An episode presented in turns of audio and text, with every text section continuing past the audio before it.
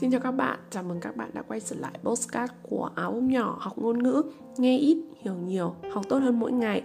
Nhiều người trong chúng ta thì luôn cảm thấy cho dù bản thân luôn dành sự tôn trọng cho mọi người Nhưng lại nhận về sự thiếu tôn trọng từ đối phương. Thậm chí trong mắt họ chúng ta chẳng đáng một xu Gọi đến thì đến, mà đuổi thì sẽ đi. Cũng chính vì điều này mà không ít người đặt ra câu hỏi Vì sao càng tỏ, tỏ ra tôn trọng người khác, bản thân càng không được người khác trân trọng đây là một chủ đề có rất nhiều người đã tham gia trả lời thông qua diễn đàn trư khô. Và thông qua lược đọc thì mình sẽ đưa ra đưa đến cho các bạn một vài biểu hiện của những người như thế này. Những người mà luôn trân trọng đối phương nhưng lại không nhận lại được sự trân trọng tương xứng và các lý do để giải thích cho việc vì sao họ lại gặp phải tình huống như vậy. Đầu tiên là về biểu hiện thì tác giả có đưa ra rằng um, có 6 biểu hiện chính thứ nhất đó là khi ở cùng người khác thì bạn thường không thể hiện ý kiến cá nhân. Không có ý kiến gì cũng sẽ không nêu ra quan điểm của bản thân khiến bạn trở thành người bị động trong câu chuyện. Ví dụ như hôm nay đi ăn ăn gì? Bạn sẽ trả lời tùy mày quyết định. Hôm nay chúng ta sẽ đi đâu? À, đi đến địa điểm nào? Cũng do bạn quyết định bạn nói là được. Như vậy bạn xem các ừ, sự lựa chọn được đưa ra nhưng bạn lại không phải người lựa chọn có phải là điều tốt nhất dành cho bạn không? Có thể trong lúc đó bạn cảm thấy rất thoải mái cho rằng à, làm như vậy thì không khí chung của nhóm sẽ được bảo đảm. Tuy nhiên nếu bạn thử uh, đặt mình ở một vị trí độc lập thoát ly ra khỏi nhóm thì bạn thấy nó có thực sự ổn không? Thực sự có phù hợp với nhu cầu của bạn không? Nếu thực sự không phù hợp thì vì sao bạn lại làm như vậy? Và biểu hiện thứ hai đó là không biết cách từ chối người khác làm tổn thương chính mình. Không biết nói không cũng khiến cho bản thân mình chịu tổn thương. Dường như bản thân đã là một người tốt nhưng người khác lại chẳng thèm nhớ lấy điểm tốt đó một chút nào hết. Bởi vì à, luôn luôn nể nang người khác mà ngại từ chối khiến cho lòng bạn mặc dù không muốn làm một số chuyện nhưng sau cùng lại quyết định làm những chuyện khiến cho bản thân mình không thoải mái nhưng nếu như bạn đã đáp ứng người ta rồi, bạn đã chấp nhận làm những việc đó rồi, thì vì sao trong lòng lại vẫn cảm thấy khó chịu? Có lẽ để ngậm bồ hòn làm ngọt chăng? Hay bạn đang cố gắng để khiến mình và người khác đều có thể yên ổn? Dường như bạn cố gắng làm như vậy nhưng không đạt được mục đích. Vì thế từ chối không phải là tốt hơn sao? Điều thứ ba đó là trong lòng có cách nghĩ của riêng mình nhưng thường lựa chọn không nói ra. Ví dụ như bạn cùng bạn bè ra ngoài ăn một bữa cơm, bạn muốn ăn thịt nướng nhưng khi bạn bè nói ăn thịt nướng thì sẽ dễ béo nên không ăn. Thế là bạn cũng chẳng biết nói gì, chỉ ngồi đó và đợi người ta gọi món. Thật ra bạn trong lòng có cách nghĩ riêng của mình, biết bản thân muốn ăn gì, muốn chơi ở đâu nhưng lại không nói ra. Trong lòng cảm thấy buồn và dường như mắc kẹt ở đâu đó cảm giác như bản thân thiếu dưỡng khí, bị ngập chìm trong một biển khơi sâu vậy. Mối quan hệ với người, giữa người với người thực chất là bình đẳng. Trong cuộc, nhưng mà rốt cuộc thì vì nguyên nhân gì mà khiến bạn không thể mở miệng ra? Lúc ở cùng bạn bè, bạn còn không thể nói ra ý kiến của cá nhân mình. Vậy thì chắc hẳn bạn cũng nhận thức được mình đang mắc kẹt trong cảm giác tự ti và hèn kém, không thể nào thoát ra khỏi chúng. Nếu chướng ngại tâm lý này không được giải quyết, dường như bạn sẽ dần chìm sâu trong chính mình. Biểu hiện thứ tư đó là bao giờ bản thân cũng là người chịu thiệt thòi, bị bắt nạt và bị lợi dụng. Bản thân bạn đã bao giờ cảm thấy mình bị bắt nạt bị lợi dụng và chịu thiệt thòi hay chưa? Thực ra cũng không có cách nào khác. Đây là một hiện thực trần trụi và đau buồn. Dường như chúng ta đều phải trải qua. Nếu nhìn xa hơn bạn sẽ phát hiện ra rằng những người nhút nhát thu mình thường lại là những người phải làm những công việc nặng nhọc và bẩn thỉu nhất. Thực chất điều này cũng không liên quan gì đến vấn đề bị bắt nạt chỉ là một hiệu ứng thường gặp trong đám đông. À, bạn làm như vậy tôi cũng làm như vậy. Cuối cùng chúng ta ai cũng là người bắt nạt và ai cũng là người bị bắt nạt. Uhm, hơn nữa có vẻ như đây là một hiệu ứng mà sẽ chẳng có một người nào đứng ra để phá bỏ hiệu ứng cửa sổ vỡ cả. À, ở đây thì sẽ giải thích một chút hiệu ứng cửa sổ vỡ là gì? Đây là một lý thuyết trong tâm lý học tội phạm. Nói đơn giản là nếu một hành vi xấu được diễn ra mà mọi người mặc nhận nó, không tiến hành chấn chỉnh nó thì sẽ dẫn tới sự bắt trước cho những người khác và làm hành vi đó, hành vi xấu đó được lặp lại và gia tăng hơn. Chính vì vậy mà hy vọng rằng bạn đừng quá nghĩ về vấn đề của bản thân là đau khổ, mà nên nghĩ xem vì sao bản thân luôn là người chịu thiệt thòi. Biểu hiện thứ năm đó là bạn dường như thường xuyên bị ngó lơ và không được quan tâm. Một đám người đi chơi với nhau, ngồi xuống ăn cơm, bạn là người không có bát đũa. Không biết, nhưng không ai biết đến điều đó cả. Mọi người đều đã rót nước xong xuôi, nhưng bạn lại không có nước uống, nhưng cũng chẳng ai quan tâm. Cuối cùng, khi gọi xe đi tăng 2 đi hát karaoke, cho dù bạn không có mặt, cũng không ai biết đến điều đó. Nói tóm lại, trong cuộc vui này, bạn có mặt hay không cũng không ai biết. Điều thứ sáu, đó là trong lúc nói chuyện thì người khác thường lấy bạn ra làm câu chuyện làm quà, làm trò cười cho đám đông.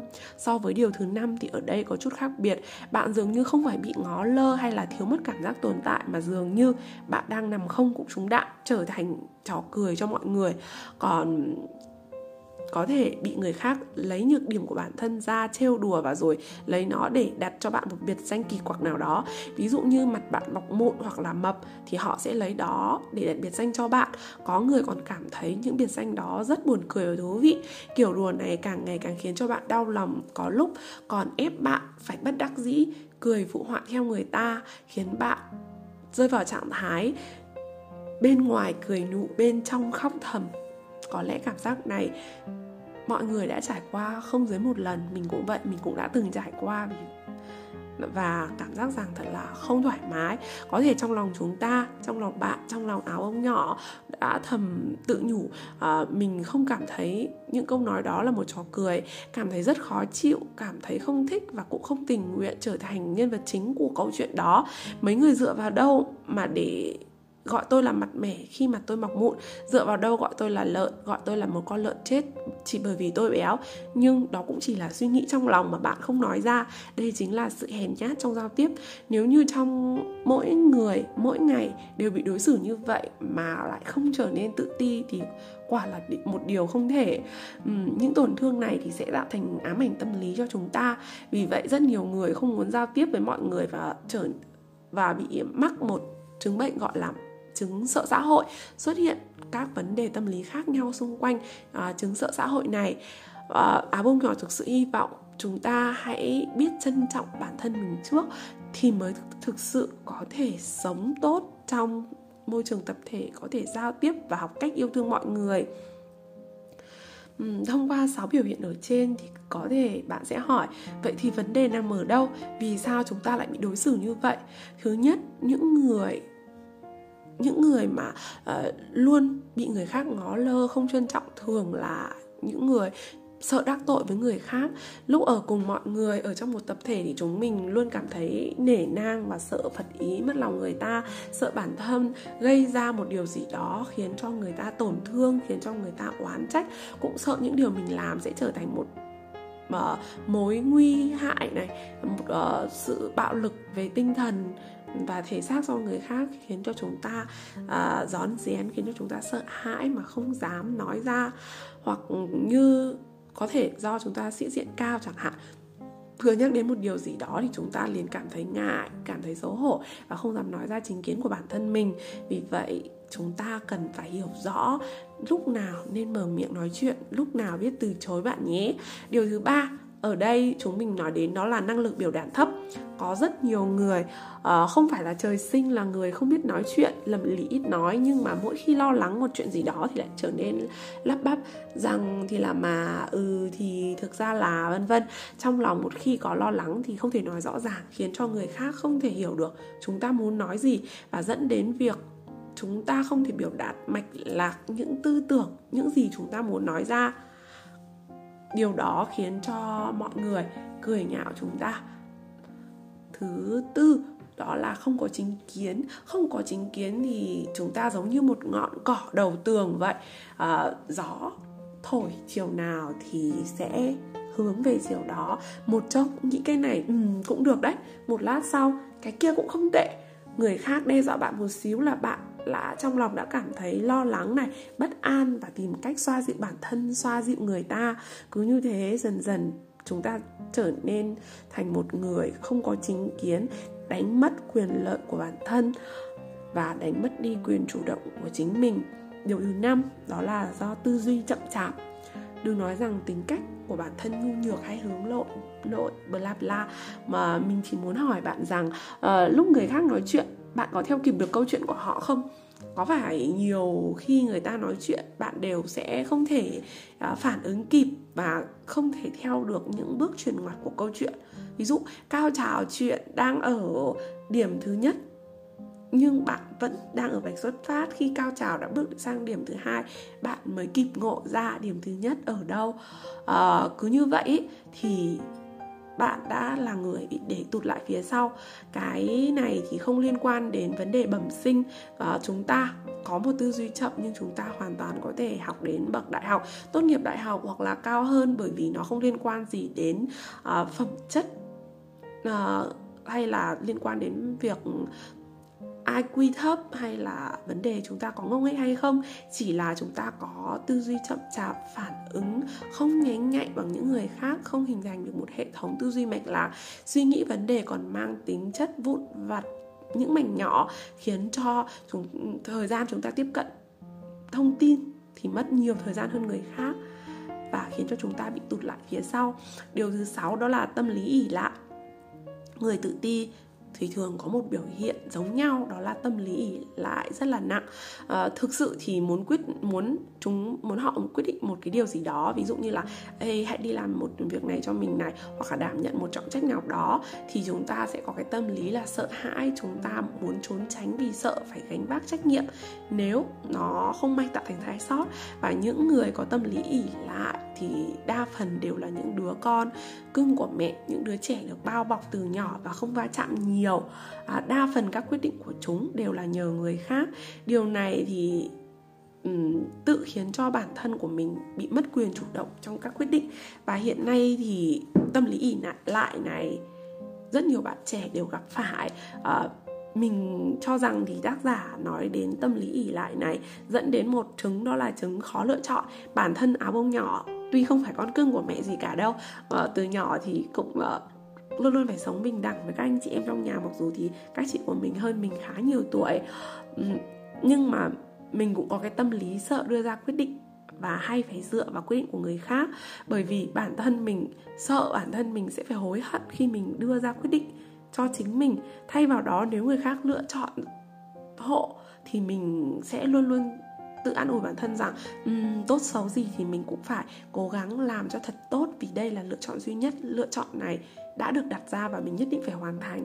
Suy nghĩ này thì có vẻ không đúng đắn đâu và chúng ta cần phải khắc phục. Áo ông nhỏ cũng sẽ cố gắng để khắc phục điều này. Điều thứ bảy nói đến ở đây đó chúng ta nói đến vấn đề tiêu cực và lười biếng. Bạn sẽ phát hiện ra rằng hình thành nên 6 kiểu tự ti ở trên chúng ta đã nói thì đa phần đều xuất phát từ việc chúng ta không đủ chủ động và tích cực để thay đổi. Rõ ràng có thể thay đổi có thể làm tốt hơn nhưng chúng ta lại biến biếng nhác và tiêu cực từ bỏ cơ hội để có thể thay đổi không tích cực kiến thiết lại cuộc sống của cá nhân là một căn bệnh phổ biến của loài người chúng ta hiện nay. Vì vậy chúng ta cần phải cố gắng để nhìn nhận vào vấn đề thay vì trốn tránh nó bạn nhé. Và cuối cùng đó là họ nhắc đến không có nguyên tắc. À, bởi vì chúng ta là một con người khá um, dễ dàng nói chuyện. Mọi người ban đầu khi tiếp xúc với bạn thì luôn cho rằng chúng ta là những người dễ nói chuyện dễ giao lưu trao đổi và kết bạn. Nhưng dần dần khi bạn không thể hiện cho họ biết đâu là giới hạn của bản thân mình thì họ sẽ dần dần biến những quyết định của họ trở thành trung tâm và chúng ta cần phải phục tùng. Họ sẽ không bao giờ suy nghĩ đến cảm nhận cá nhân của bạn mà chỉ luôn luôn cho rằng quyết định của bản thân họ mới là điều quan trọng nhất. Đến đây thì nhiều bạn nhất định sẽ hỏi, vậy thì chúng ta phải làm sao? Đây là một câu hỏi khó mà dễ dễ mà khó. Câu trả lời có thể không giống nhau và chúng ta cần phải tự tìm ra câu hỏi trả lời cho chính mình. Tuy nhiên thì mình cũng có một vài suy nghĩ nhất định và đây cũng là một vài suy nghĩ chung của nhiều bạn đã tham gia trả lời trên diễn đàn Trư Khu. Thứ nhất đó là họ cho rằng cái vấn đề này là vấn đề về vòng quan hệ. Nếu bạn cho rằng bản thân không phù hợp với vòng quan hệ đó, một vòng quan hệ mà ở đó bạn không có sự tôn trọng, có sự khác biệt, chênh lệch quá lớn về trình độ nhận thức, thì khuyên bạn hãy cố gắng bật ra khỏi vòng đó, vòng quan hệ đó và tìm kiếm một vòng quan hệ phù hợp với mình ở đó, thì bạn sẽ tìm thấy những con người tâm, có sự đồng điệu về tâm hồn này, biết thế nào là trân trọng người khác và biết thế nào là yêu thương. Điều thứ hai đó là để vượt vòng thì các bạn cần phải làm sao? Điều tốt nhất mà mọi người thường khuyên là hãy để làm, hãy để bản thân mình trở nên ưu tú hơn. Trở nên ưu tú chưa chắc đã không lặp vào vòng tuần hoàn bị xem nhẹ nhưng ít nhất bạn cũng có cơ hội để đi ra biển lớn để gặp gỡ những người thú vị hơn và khiến cho cuộc đời của chúng ta có ý nghĩa hơn. Được rồi à, câu chuyện của chúng ta ngày hôm nay thì đến đây là kết thúc rồi. Để có thể theo dõi nhiều bài viết của mình hơn cũng như là các câu chuyện của áo ông nhỏ thì bạn hãy theo dõi mình thông qua facebook. Một chiếc bánh quy của áo bông nhỏ hóng hớt hoặc là theo dõi blog của mình thông qua ờ, uh, WordPress áo à, bông nhỏ hóng hớt bạn nhé. Còn bây giờ thì xin chào và hẹn gặp lại trên trong các audio tiếp theo. Bye bye.